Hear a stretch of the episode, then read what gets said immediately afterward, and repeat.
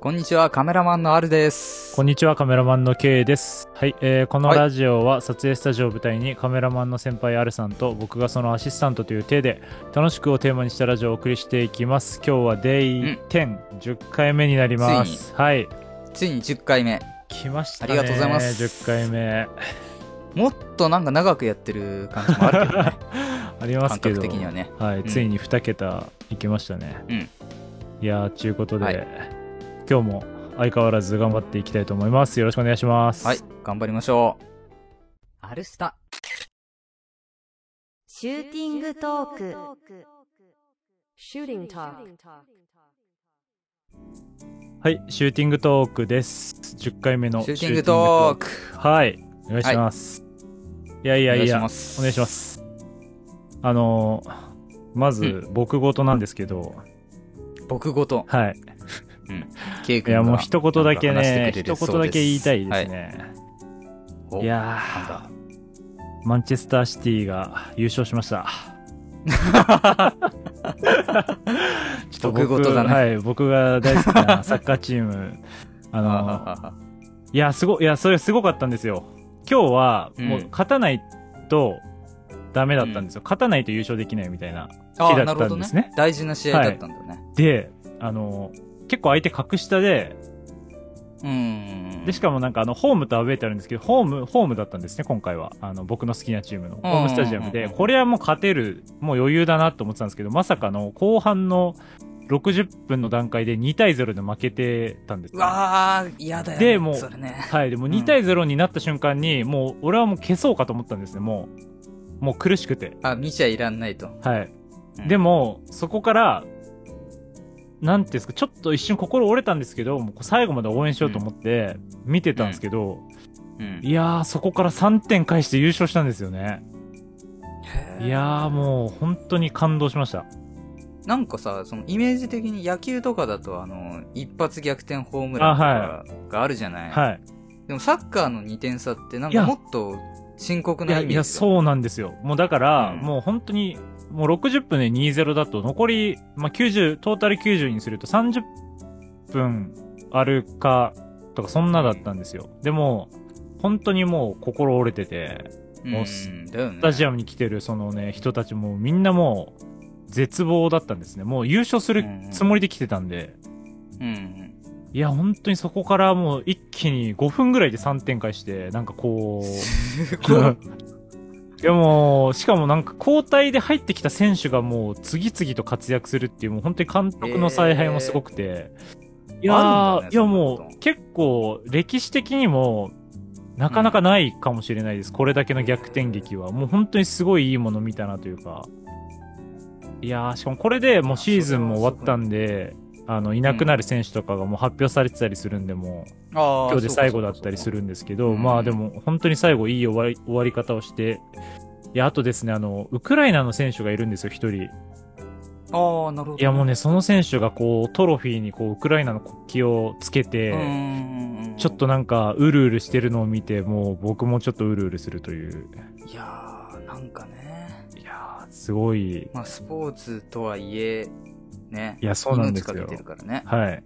んそう、自分のね、こう、国を心配しながら、こう、最後まで、うんこう、戦ったっていうところもすごい感動しましたし、やっぱりスポーツそうっだねてめちゃめちゃいいなっていうふうに、いや、思ったということですいよ、や今日はな。んかこういう世の中だからこそスポーツとかの重要性いをや感、じそうるよでねすよね。はい。っうんていう、まあちょっと僕ごとのお話だったんですけど、いや、今日あの、もう一個話し、話したいというか、メインで話したいことがあって、うんはいはいあの、なんかたまたまふと思ったんですけど、たまたまふとはい、なんか映画を見てて思ったんですけど、人を、まずあの、怒るとき、アルさん、なんてまず言いますあの、 ななんか、第、第一印象のイメージとして、こう、誰かを、うんあ、その映画のシチュエーションだと警察官なんですけど、うんもう全然あ全別にく、関あ係なくねそう赤の他人とか、まあ知ってる誰かを怒るそう誰か怒るときとかに、まず、第一声なんていうイメージあります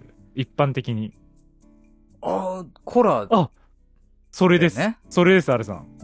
で、うんなんか、なんかそこに引っかかったんですよ、僕は今回。確かにうんまあそんなの日常的にまあね、サザエさんとかでもずっと見てきてるんですけど、まずコラって何なんだろうって 思っいや、今、聞かれて、はいコラだろうなって思ったけど、はいコラなんか言わない し、はい言わないけど、なんでかもコラってあるじゃないですか、日本人のあ中るに。よね。確かに。で、なん今かすごい、うん、混乱してる。うん。しかもコラって、なんか知らない人に対しても一斉で言うじゃないですか。それこそ言そうねの警察とか、コラみたいな感じ、コラ。追っかける時とかあの、で、僕はそのコラの由来を今日調べてきたんですよ。うんおー、気になる。えっと、実はコラは鹿児島の方言らしいです。なるほこれど。はちなみにあの NHK のチコちゃんに叱られる調べなはんでいすけど。はいはいはいはい。チコちゃんは絶対正しいよ。はい。調べたら出てきたんですけど。絶対じゃはい えっと、実はこれはあの、コラっていう言葉は江戸時代から鹿児島の薩摩半島で使われている方言で、ねえとかちょっとって意味らしいんですね。あ、じゃあ別になんか怒ってる印象があるけど、はい。意味合い的には、本当に話しかけるイメージなんだ。いや、そうですね。ねえちょっとみたいな感じなんですけど、これを、あの、その、向こうの方で警察とかが、ねえとうかんちょっとっていう時にコラっていうのが、うんその広がったというか、その、多分、なんでしょうね、ドラマとかはいはい映画とはいかはいを通じてなのかわかんないんですけど、そこから、その、コラっていう風に怒る時に使うみたいな感じで、全国的に広まったみたいですね。なるほどね。そうなんですよ。だから、まあ、警察官が、ねえねえ、ちょっとっていうのもなんかね。ちょっとみたいな威厳が いというかねそう、ちょっとみたいな、のをコラっていうのが、なんか、そういう感じで、まあなんか、間違ってはないんですけど、ちょっとなんかね、元の意味とは違う感じで、広がったということです。なるほどね。らしいですよ。まあでも、リアルなとこで行くとやっぱ、ちょっといいかな、みたいな感じだもんね。言うとして。うん、そうですよね。ちょっとお兄さん、ちょっと今何してんのみたいな。はい、ちょっと時間いいみたい な。そう思うと、まあ、そっか、そういう感じでコラっていうのはだ来かたら、んホだラーなってそれと一緒ってことだね。はい。えー。いやーで、ちなみになんですけど、ここにもう一個載ってたんですけど、うん。うざいっていう言葉も、うざい。はい、うんあるじゃないですか。あるね。これも、あの、元の由来があるらしくて、これはなんと東京の言葉なんですけど、あ、東京の言葉。はいうん。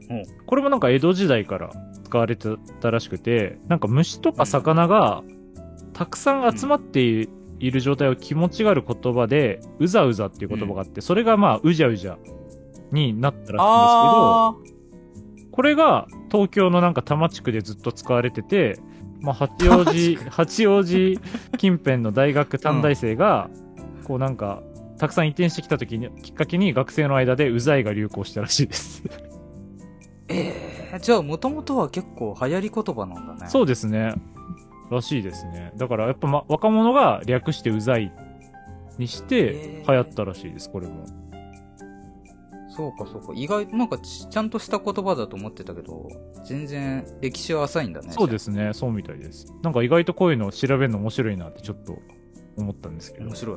はいいやまあそいいね。たまに、ためになるね、シューティングトークはね。まあ、それだけなんですけど。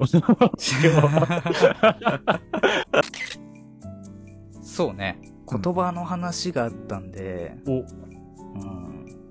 いや、あのね、ずーっと考えてて、シューティングトーク、うん。あのーこれまで自分が話してたのはなんか、リアルで今週あった出来事とかね、はいはいはいはいはい。なんかそういうイベント行ってきましたとか、そういう話ばっかしてたわけだけど、うん。まあまあ、ちょっとパターンも広げていかないと、あの、ね、もうイまあベねント参加するのがもう義務みたいになっちゃ毎週イベント行かなきゃいけないです。う。 そうそうそうそうそう。でね、まあ結構これの、このアルスターやる前のラジオでは僕結構なんか自分の考えを喋るみたいなね、 はいはいはい。そういう。のを多くやってて、うん。まあなんかやっぱり趣味がその哲学的なことだったりとか、うん。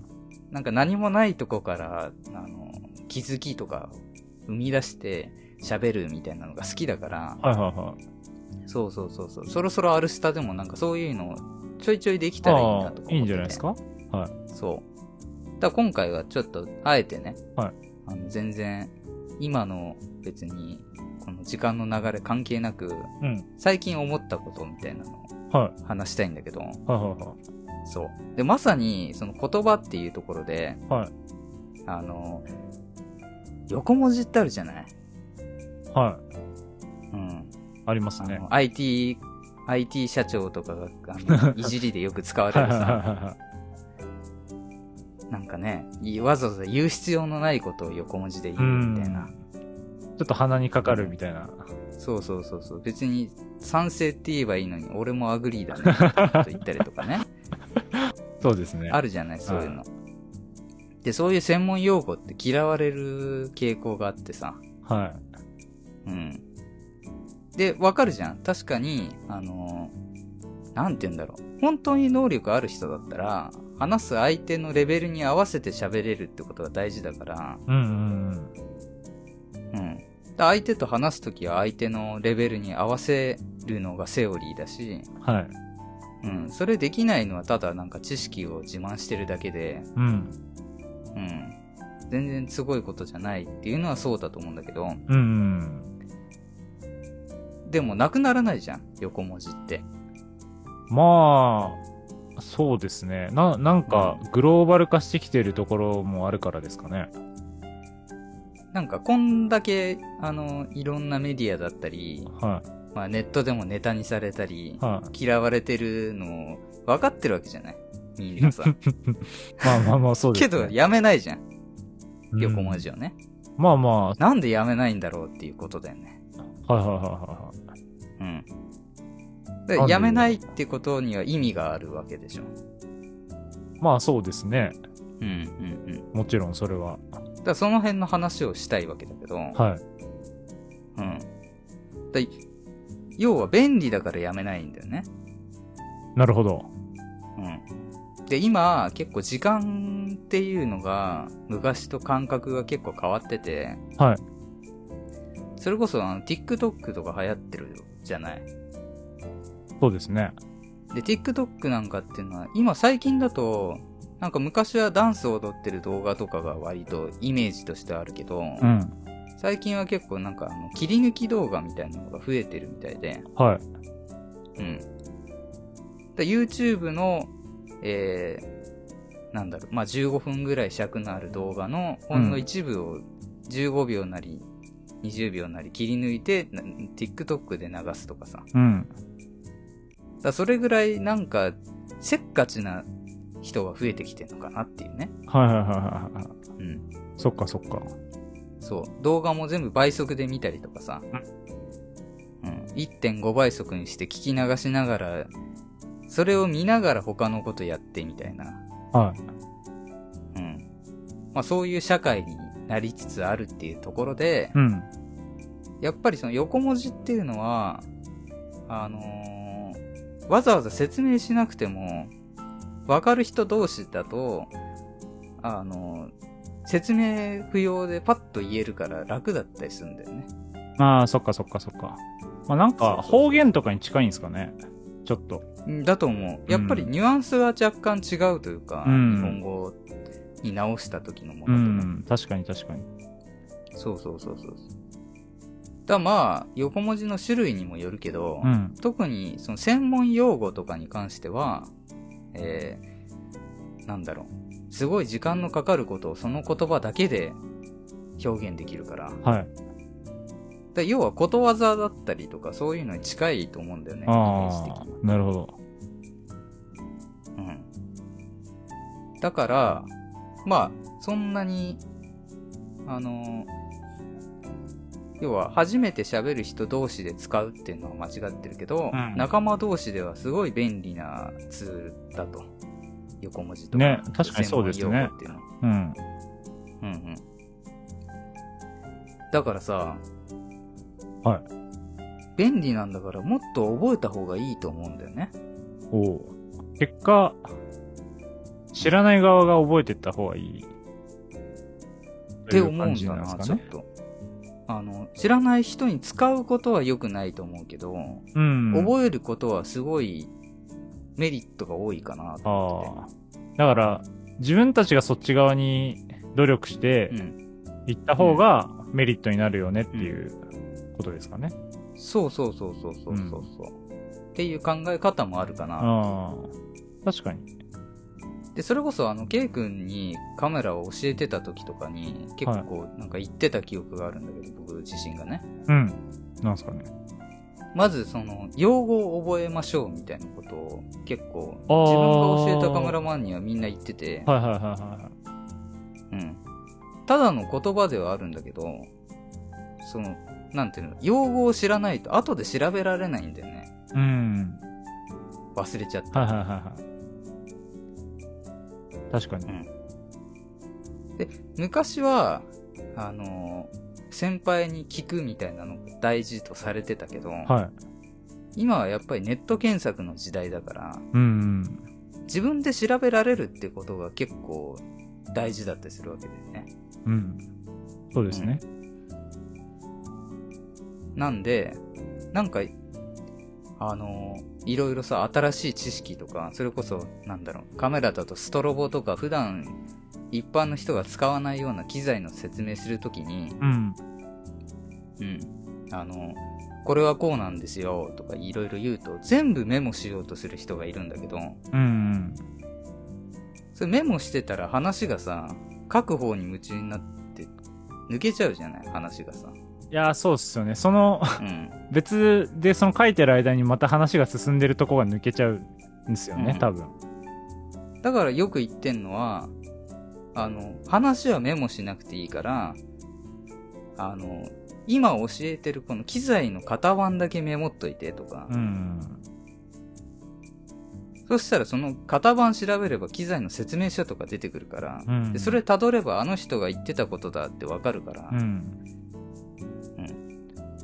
そうそうそうそうだから結構メモのどこをどう取るかっていうのも大事にはなりますよね、教わる側も。そうだからそれこそあの授業で黒板のに書いてあること全部メモするんじゃなくてうん。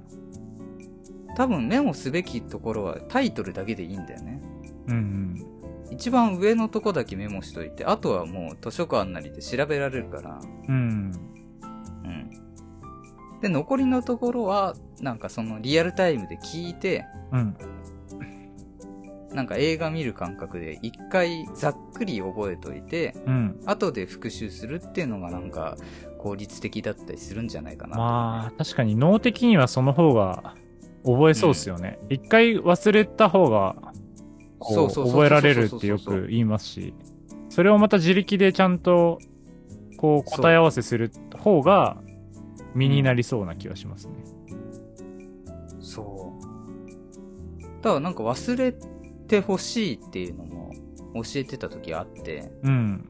むしろあね忘れるぐらいじゃないと、どこが忘れやすいのかがわかんなかったりするしね。そうですね。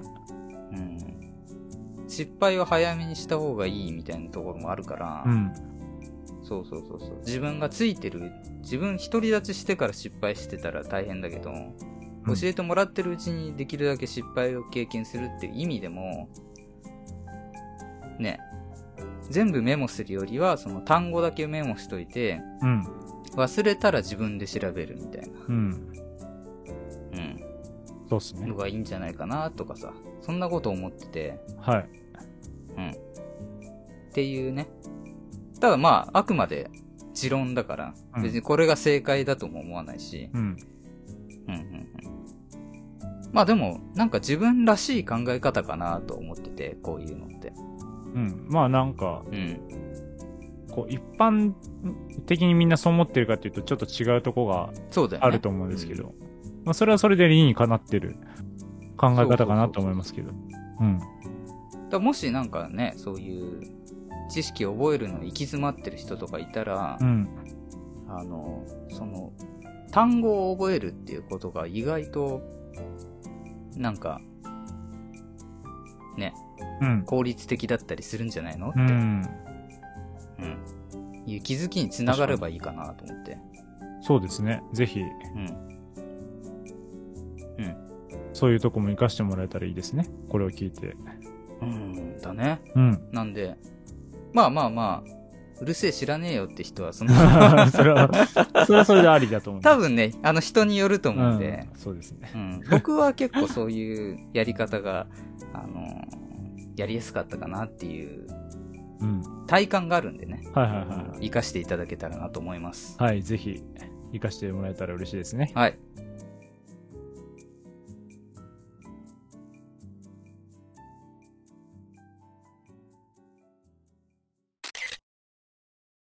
おいでよ、アルスタジオ。 Come together, Al Studio. はい、えー教えてあれさんのコーコーナーです。お願いします。どうは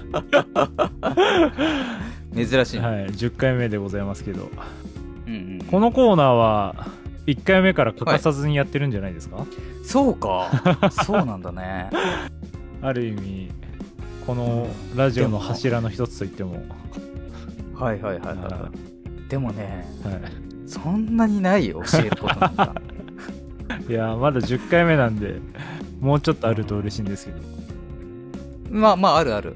はい。あるし、まあただ、なんでしょうね。まあ音声コンテンツっていうところもあるんで、まあ正確に伝えるっていうことの難しさもあるし、うんねまあそうですね、音まだあけですかそういうのもあり、はい、まあそんなに専門性がある話というよりは、えーまあちょっと後々に調べたら、あの、いいような、うん、えー知識とか、うんまあそういうところの紹介だったりをはいメインにやってますけど、うん、うんうんうん。さあ、えっ、と、今回はね、はい、また、まあ、カメラマンなんでね、うん、ちょっとそっち系の話をできればなと思うんいでいですすが、ね。はい、うん今回取り上げたいのはね、えっ、と、フォーマットとか拡張子とか、コーデックとか言われるあたりの話をしたいうんはかいはいはいなは。いちょっとまた深いところですね。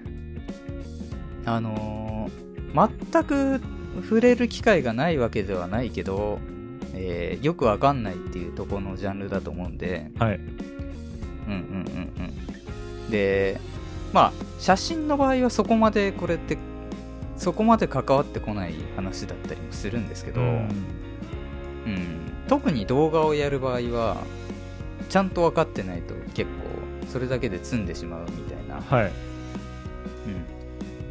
ポイントでもあったりするかな、なるほど。うん、じゃあっ、ていうことでお願いしたいですけど。まあ拡張子っていうとうん、なんか K 君思い当たるものある、拡張子っていうと、うんあの、あれですか、いわゆる MP4 みたいなのとかそういうことうですん、か、そうそうそうそうそうそうそう MP4 とかが結構有名ですよね、はい、で写真だと JPEG とかね、JPG っていう、うん、ドットなん何々ってついてる。それのことを拡張子っていうわけですけど。はい、うんうんうん。で、えーこれの結構ややこしいのが、拡張子とは別にコーデックっていうものが、えーあるんだよね。はい。コーデッうクん、うん。コーデックはいまいちよくわかんないな。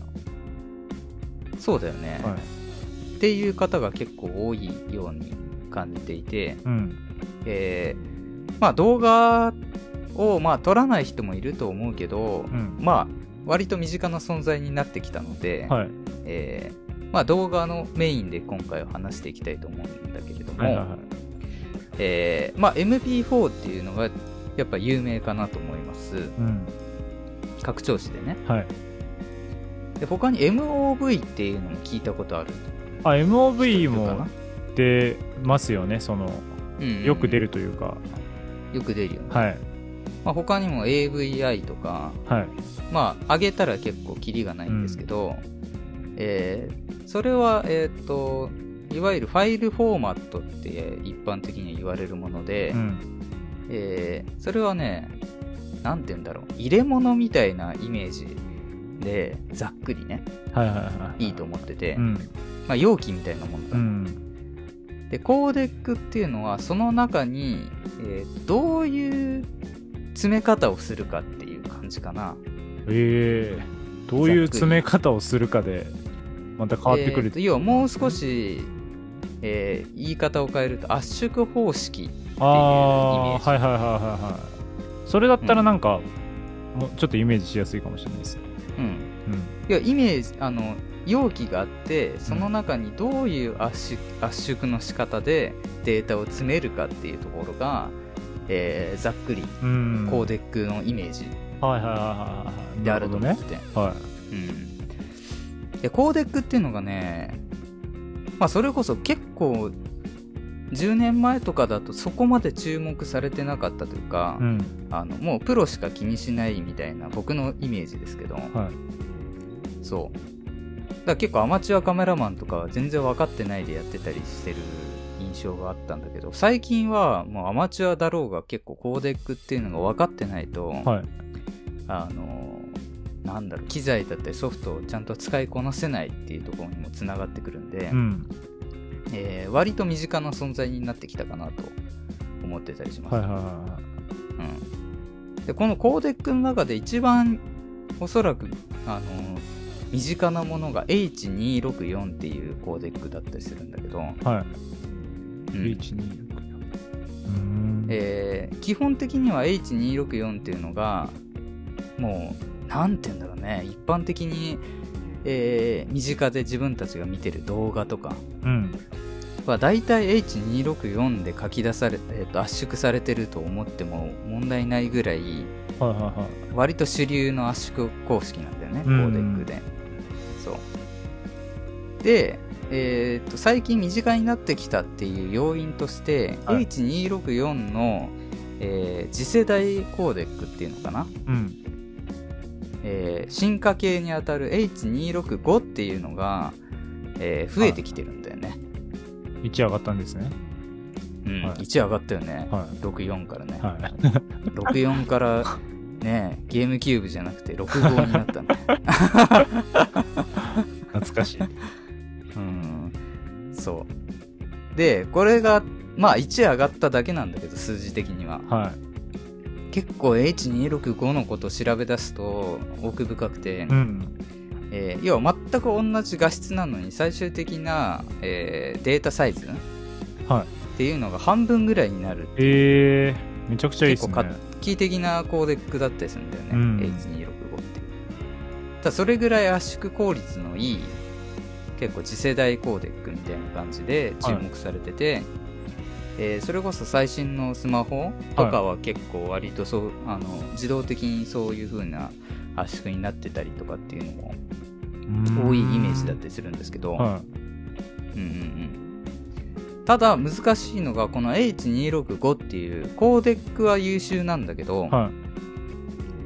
えーそれを扱えるソフトがまだまだ少ないみたいないえー、そっかそっ部か。分が問題点だったりする。なるほど。それは圧縮が進化してても使えない、そのやる側が使えないっていうことがそう、あるそうっていうことなんですだよね。そう。この辺がね、結構ややこしくて、僕も、あのー、言っても写真がメインの人間だったりするんで、はい。動画は僕もどうしても触りの部分だったりするんで、間違ってたら、あのー、ちょっとね、申し訳ないんですけど、ざっくりそういうイメージでうん捉えてもらって大丈夫ですね。はい。なるほど。うん、えで、ー、うん。まあ何が言いたいかというとね H265 っていうのはデータサイズが小さいから、はい。えー編集ソフトとかでサクサク編集できそうな気がするじゃないまあ、そうですね。なんとなくね、は一般の人の感覚だとそうだと思うんですけどこれややこしいのが要は圧縮したままだと編集ソフトっていうのは編集できないんだよねい。はい。だから、で保存しとくのにはいいけど、とか、そういうことです。そうそうそうそうそう保存しておく分にはパソコンの負荷は低くて済むんだけど、はえー実際編集ソフトに取り込むと編集ソフト側がそれを読まなきゃいけないから一回圧縮を、まあ、はい解除するような、い。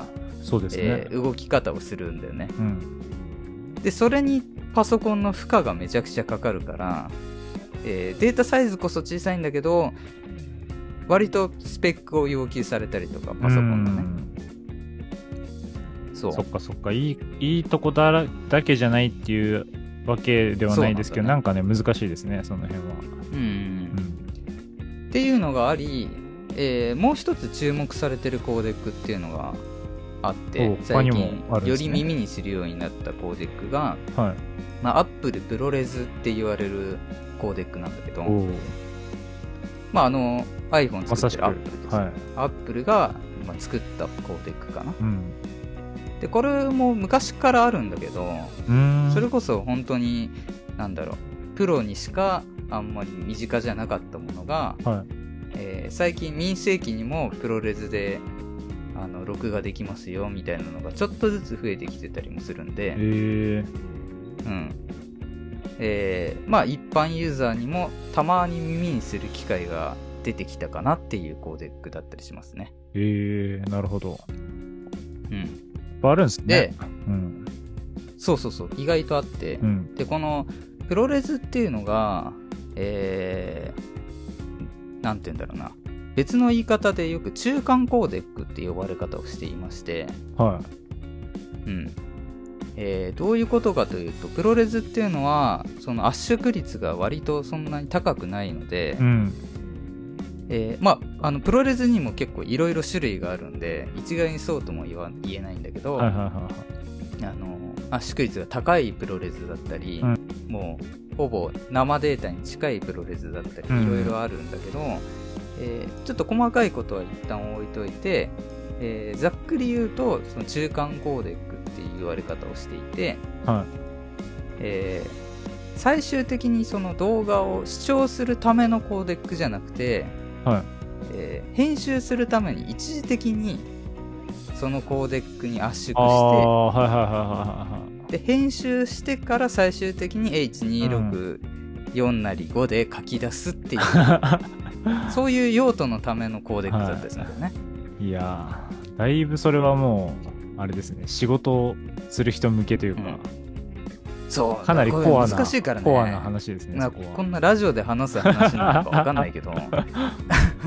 いやでもそういうのもあるってことですもんねすごいです ねそううまあなんかできるだけ分かりやすく今ざっくり説明してるんであうの、ん、ちゃんと言ったら全然間違ってるとこもあるんだけどまあねあの詳しく言う一応とっていうところもあるかもしれないですよねざっくり説明するとそんな感じなんですねはいはいはいはなんでー Apple プロレスだと、うん今度はデータ量がめちゃくちゃ大きいわけいうんなるほどあんまり圧縮っていう観点で言うと、うん、うんでももう割と本当にその形式によっては信じられないぐらいもう1テラじゃ足りないぐらい ねもう平気で2テラ3テラ食っちゃうような長時間録画したらねあ、そうですよね動画編集って、まあ、そういうフォーマットだったりするんだけどそれはデータ量がすごい大きいにもかかわらず編集ソフト的には負荷が低くなるから、うん、うんえーサクサク動くっていうまあ不思議な感じのそっか動作になるんだねうんどっちがいいのかいまいち難しいですね。そうそうそうそうそうそうだからまあ編集する側も自分にとってどっちが都合がいいのかとかを考えないと、うん。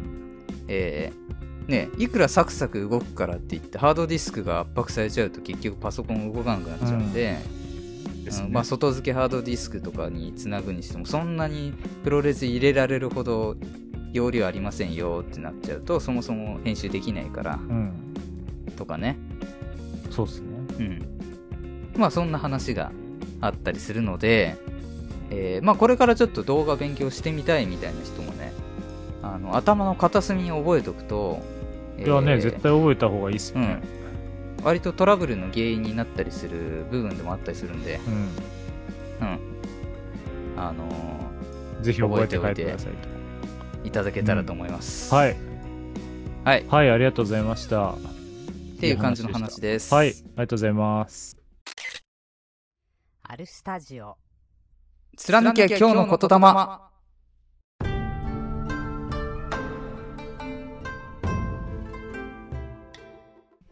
はい。おはい願いします。はい10回目です。 10回目こちらも。 10回目なんでちょっと記念なんで僕の好きなやつをいきますお、いいです ね。なんだろなんで多分ケイ君にも話してるしあのう。お、知ってるやつか。多分何回も話してるやつですけど、まあ、一回紹介しときたいなっていうんで、いいじゃないですか。記念すべき10回目に。はい。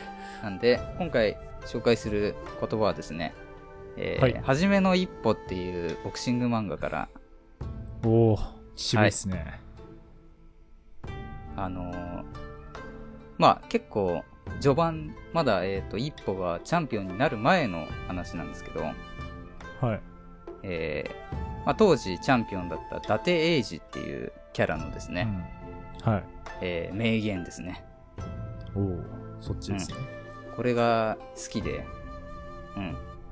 で、まあ、どういう時の言葉かというとですね、その、伊達英二、チャンピオンと同じジムで、チャンピオンに憧れてる、沖田圭吾っていう選手がいるんですけど、はいうん。その、要は、チャンピオンの、えーなんか弟子じゃないけど、そういう立場のものと、主人公幕の内一歩が戦う時の、はい、えーに出てきた名言ですね。はいはい。じゃあまず読み上げたいと思います。お願いします俺俺にに追追いいつつけけなないいかからら負負けけた。た。そそううじじゃゃなないい。。チチャャレレンンジジャャーーととししててのの姿姿勢勢のの差差がが結果結果にに出出たたののだだ。。お前前ににもも今今ににわかわかるる。。追追いいつつここううととすするるもものの、、追い追い抜抜こうこうととすするるもものの、、そそのの差差をを幕幕のの内内はは見見せせつつけけたたののささ。。はい、はいこちらです ね。はい。本当に渋いとこ来ますね えー幕の内っていうのは主人公一歩のことですね。はい はい。僕はあのここは見てうんたんで、アニメでうん知ってましした、ここはた。いや、これがもう、とにかく、名言だね。自分の中いでやは。丸さん的にはここは刺さってるんですね、結局、その、チャレンジャーっていうのが、はいその、ね、まあ、憧れる対象があって、うんうん。それに、追いつければいいって思ってるのか、うん追い越してやろうと思ってるのかの、この、心のね、意識いのやーそれ違いはっていうのは、ものすごく大きくて、結構スポーツ全般でよくうん。なんか言われる言葉な気がしますねこれは、うんうんうんそうだよ追いね。つこうとするんじゃダメだよねってうんういんう、うんうん。うんだどうしてもなんか日本人的な感じだとさ、あのはい、やっぱ年上は敬わなければいけないみたいな。だかうんら師匠はいつまでたっても師匠だから、はい、なんか追い抜くってことになんか申し訳なさを感じちゃったりみたいな国民性もあると思うんだけど、まあ謙虚なね国民性ですからね、日本けどやっぱりね、教える側も、あの、自分を抜いてほしいと思って教えなきゃダメだし、うんうん。結局何がしたくてやってんのって話だからね。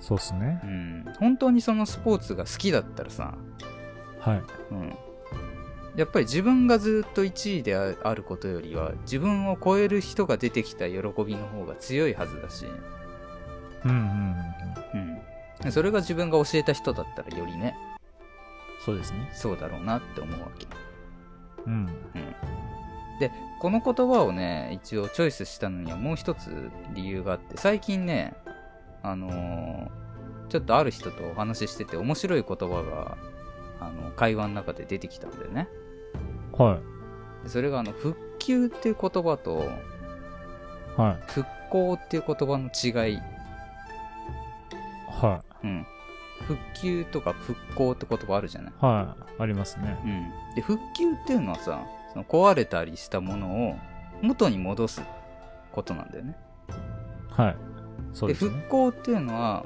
衰えたりもうダメになったものを元気な状態にするってことなんだよねうんだから結構確か近いにと思ニュうアンスが違いますよねあの今のその伊達英二の名言に似たようなものをここで感じてね、うんなるほど復旧まででいいのかそうじゃない復興させたいのかっていう、はいうん、それって結構何かを直す上でも大事だと思ってて、いや確かにうん、そうですねね昔元気だったものがもう今元気まないものを元に戻すまでで満足なのかっていう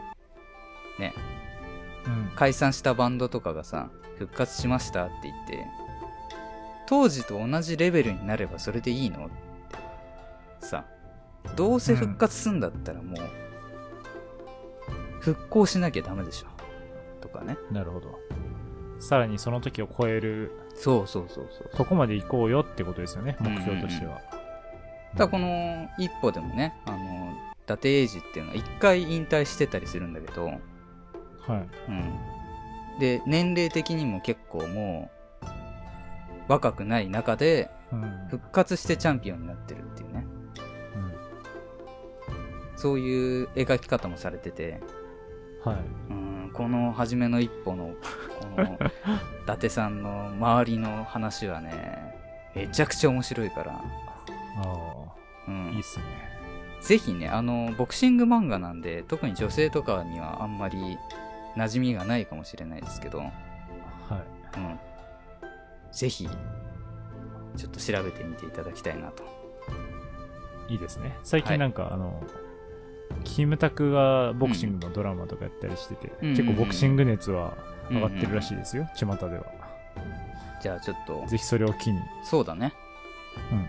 見ていただいて。っていう感じで僕の好きな名言を、今回は紹介しました。はい。はいありがとうございました。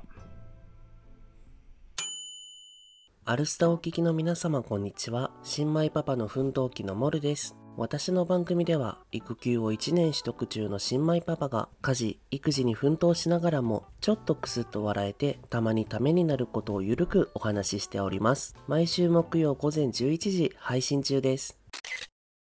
アルスタ、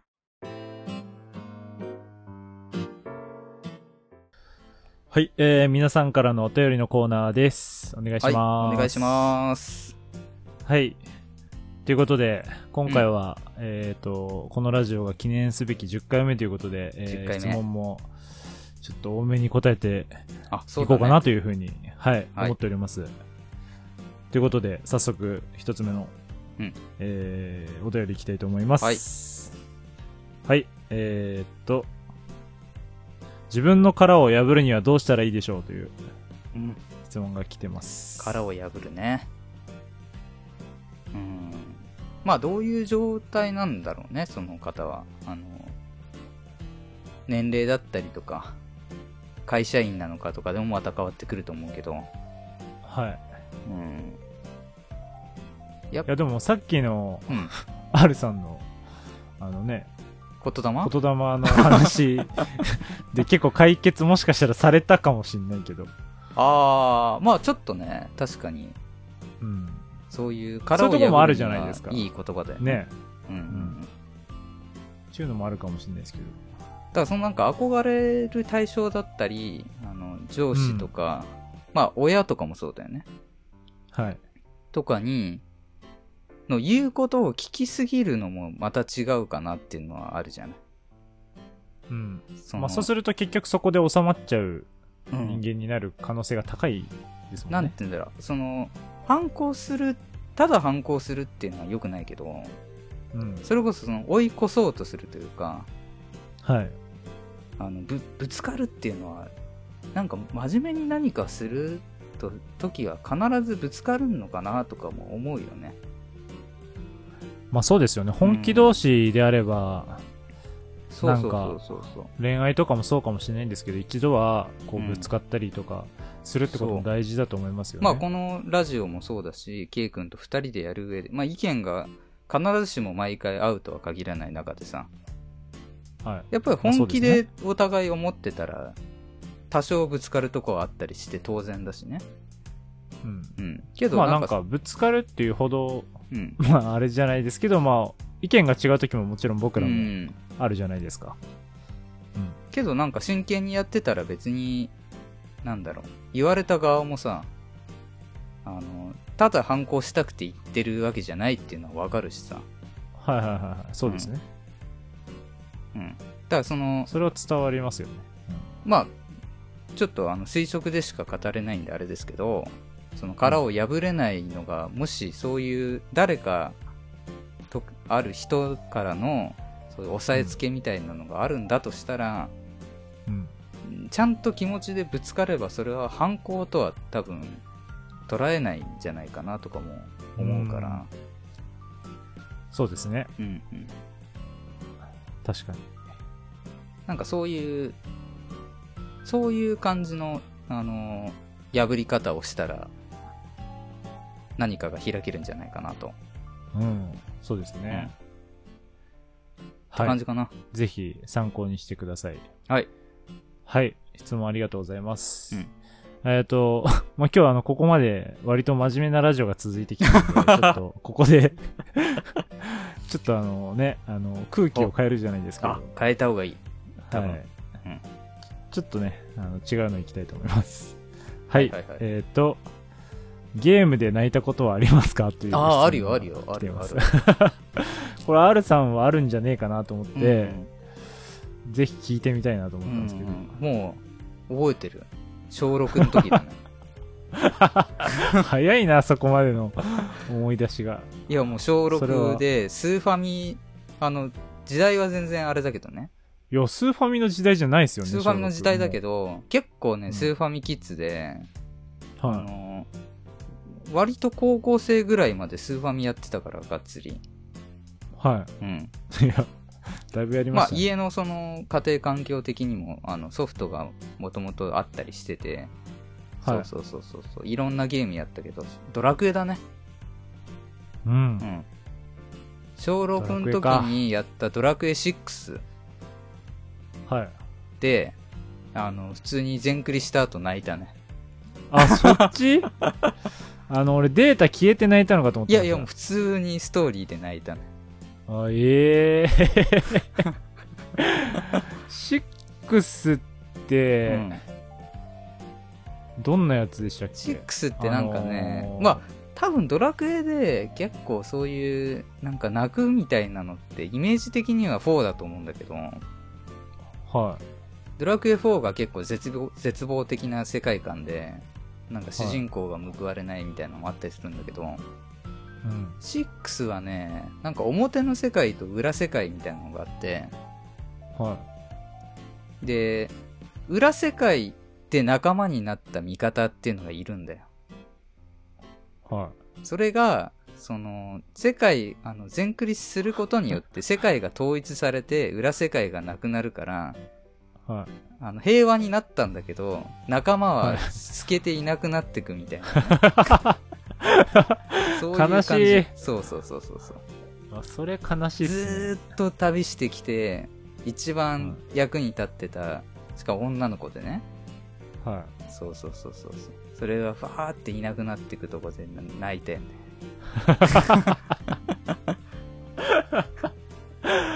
い。いや、すごうい。んゲームで泣く、泣けるってすごいっすね。いいっすね。あ、と、多分小6っていうのもあったんだと思う。卒業間近でみたいな。多分別れっていうのに敏感だったのかもしれないよね。ああ、なるほどうね。んうん。ええー、そっか。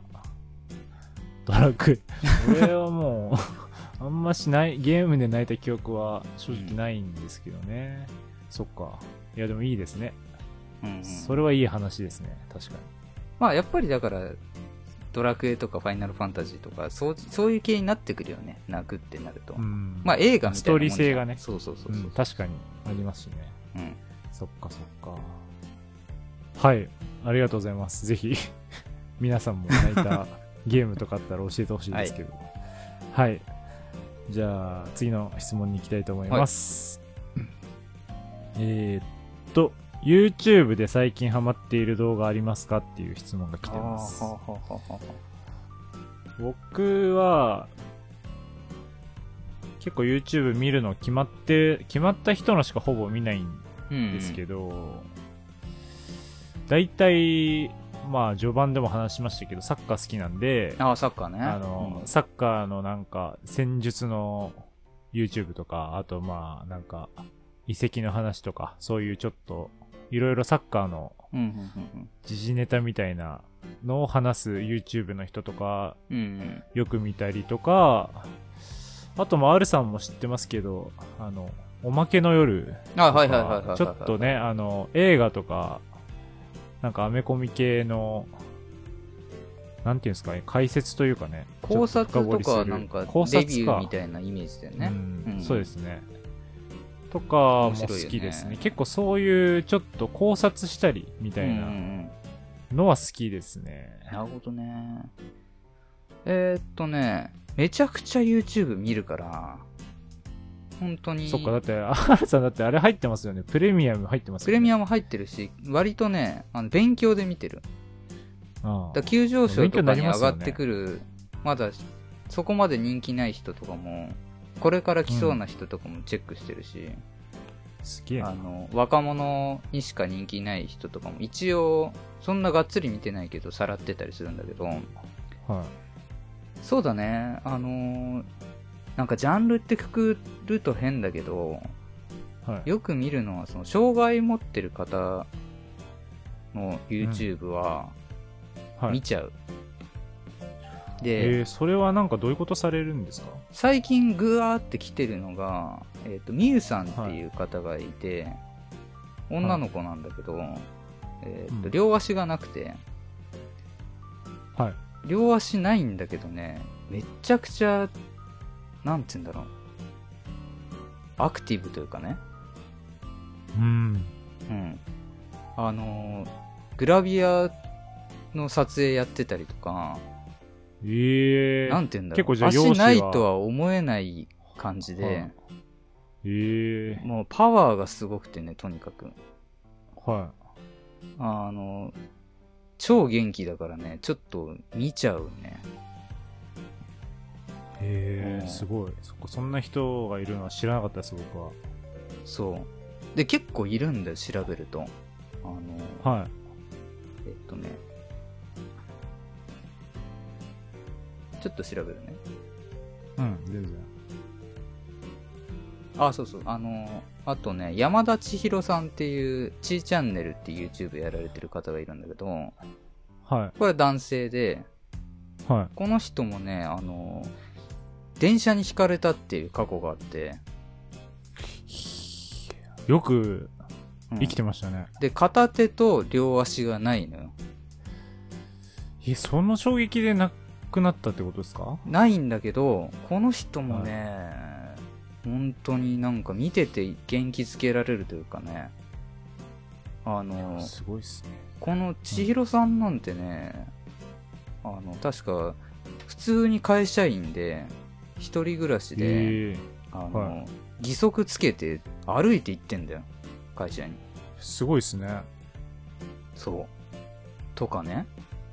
うん。まあまあ、いろんな、あの、それこそ精神的な方だったりとか、えーはい。あのーそうそうそうそう。僕が結構前から見てんのは、あの、ハイドチャンネルっていうね、あのーはい多重人格の漫画家やられてる方なんだけど、はあの、もともと女性の体なんだけど、男性の人格があって、い。はい。えーそっちの男の方が YouTube をメインでやっててとか、いや、すごいっすね。そうえ、漫画家は女性の方がされてるみたいなことですかいや、結局どっちもやってんのかなだからその辺とかあーえも、ーなんか、はまあちょっと想像できなさすぎて、い。もう確かに、なんか世界が違いますうね。ん。もう単純に興味深いっていう感じでね、見ちゃうんだよね。へで、ーえーっと、ね、そう、ちょっと話長くなっちゃうけど、あの、は僕マーベル好きでしょい。はい。うん。で、マーベルの今最、最新のドラマで、ムーンナイトっていうのがあるんだけど、はムーンナイトってあの、えーと、ディズニープラスでしか見れない、あの、公い。式ドラマうん。そうですよね。そうそうそうそう。で、ムーンナイトがまさにその多重人格の話なんだよね。あ、そうなんですね。そう。へえ。あの、主人公にもう一つ人格があって、うん。それで、まあ、話が進んでいくっていうストーリーなんだけど、はで、この多重人格っていうのがさ、あの、正式名称は乖離性同一性障害って言うんだよ。い。はいはいはいはそうい。なんか聞いたことありますけど。はい。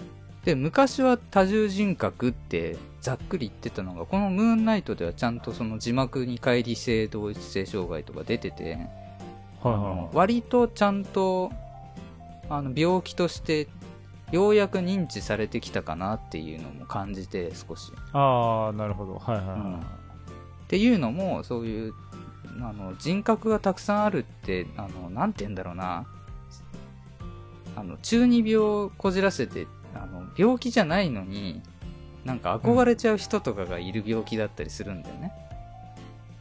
ああ、なるほそど。うなんか病気じゃないのに自分であえて、うん。そっちに行っちゃうみたいな。だから本当にそれで困ってる方とか実際いるんだけど、あの、なんだろう、ふざけてるって勘違いされちゃってたりとか。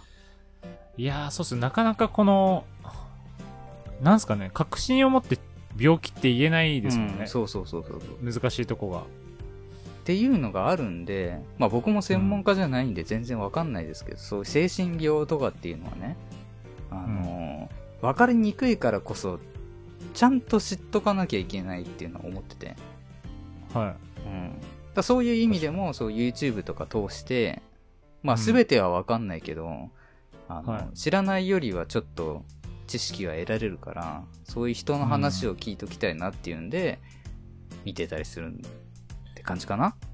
ああ、いえそっか、そんなね、見方もあるんですね、YouTube っていうのはえーまたそうまあ人真に面目よなって話全にな然っ違いますね。 結果ね、結果真面目な話に引っ張られちゃったんですうけんど。うんいやいやいや。ぜひちょっと見といてうみこてとくだでさい。、そうですね。はい。じゃあ最後に、はいもう一つだけ質問はいして終わります。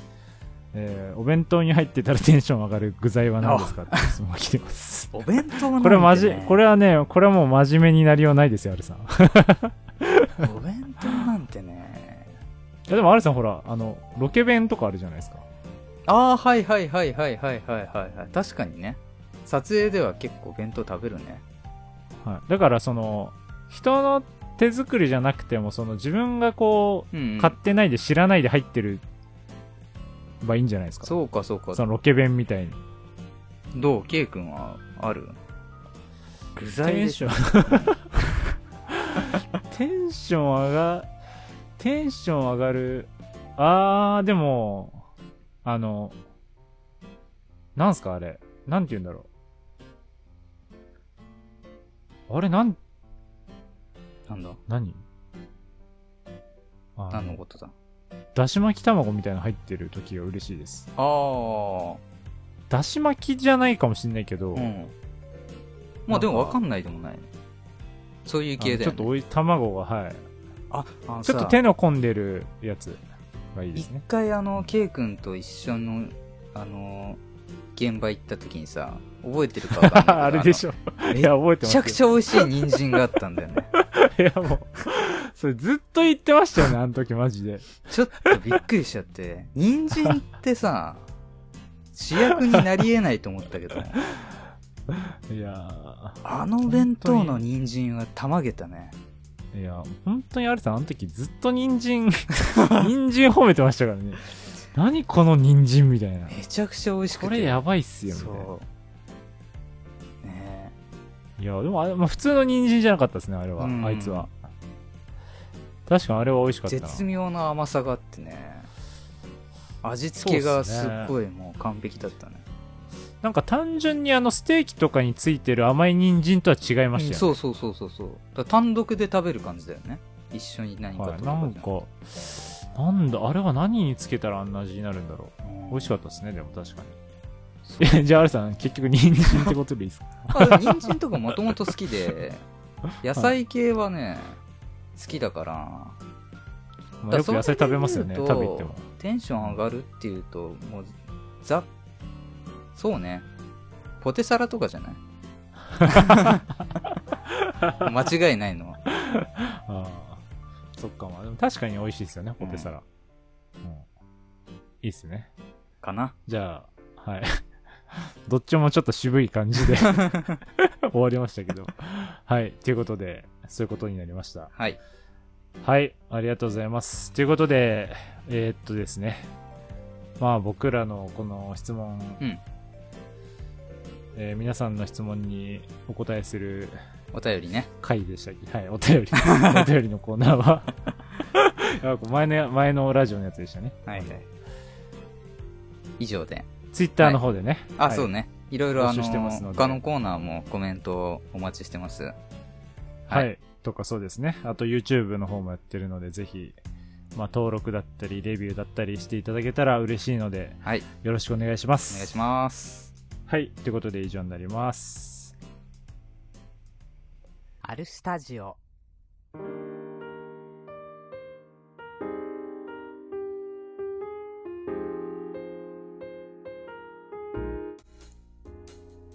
さあ、えーエンディングの時間でございます。えーここからは僕、ある一人で、えーエンディング少し、えー喋りたいなと思うんですが、えーまあエンディングもね、ちょっとそろそろパターンを変えていきたいなとかも思ってたりしまして、えーまあ僕があの、シューティングトークのところで話したところの補足というか、続きをちょろっとだけ話そうかななんて今、急に思い立って喋っております。でね、そう。まあ、あの、言葉に関しての話が今回多かったですけど、えーまあ、シューティングトークだけじゃなくてね、あの、ケイ君の方も、あの、言葉の解説だったりとか、結構ためになる話が多かったですけど、まあ、ちょっとカジュアルにして、あの、よくあるじゃないですか。あの女性が髪切ったの気づかない問題ってやつ。ね、あの、数センチ切ったのはなんで気づかないのみたいな。あれがなんで起きるのかなっていうのをちょっと僕なりに考えて考察してみたんですけど、あの、結局、髪型って、ちゃんと名前があるんですよね。だから、ボブとか、ショートボブとか、ね、なんだろう、ウルフカットとか、いろいろあるじゃないですかし。あのロング、セミロングとか。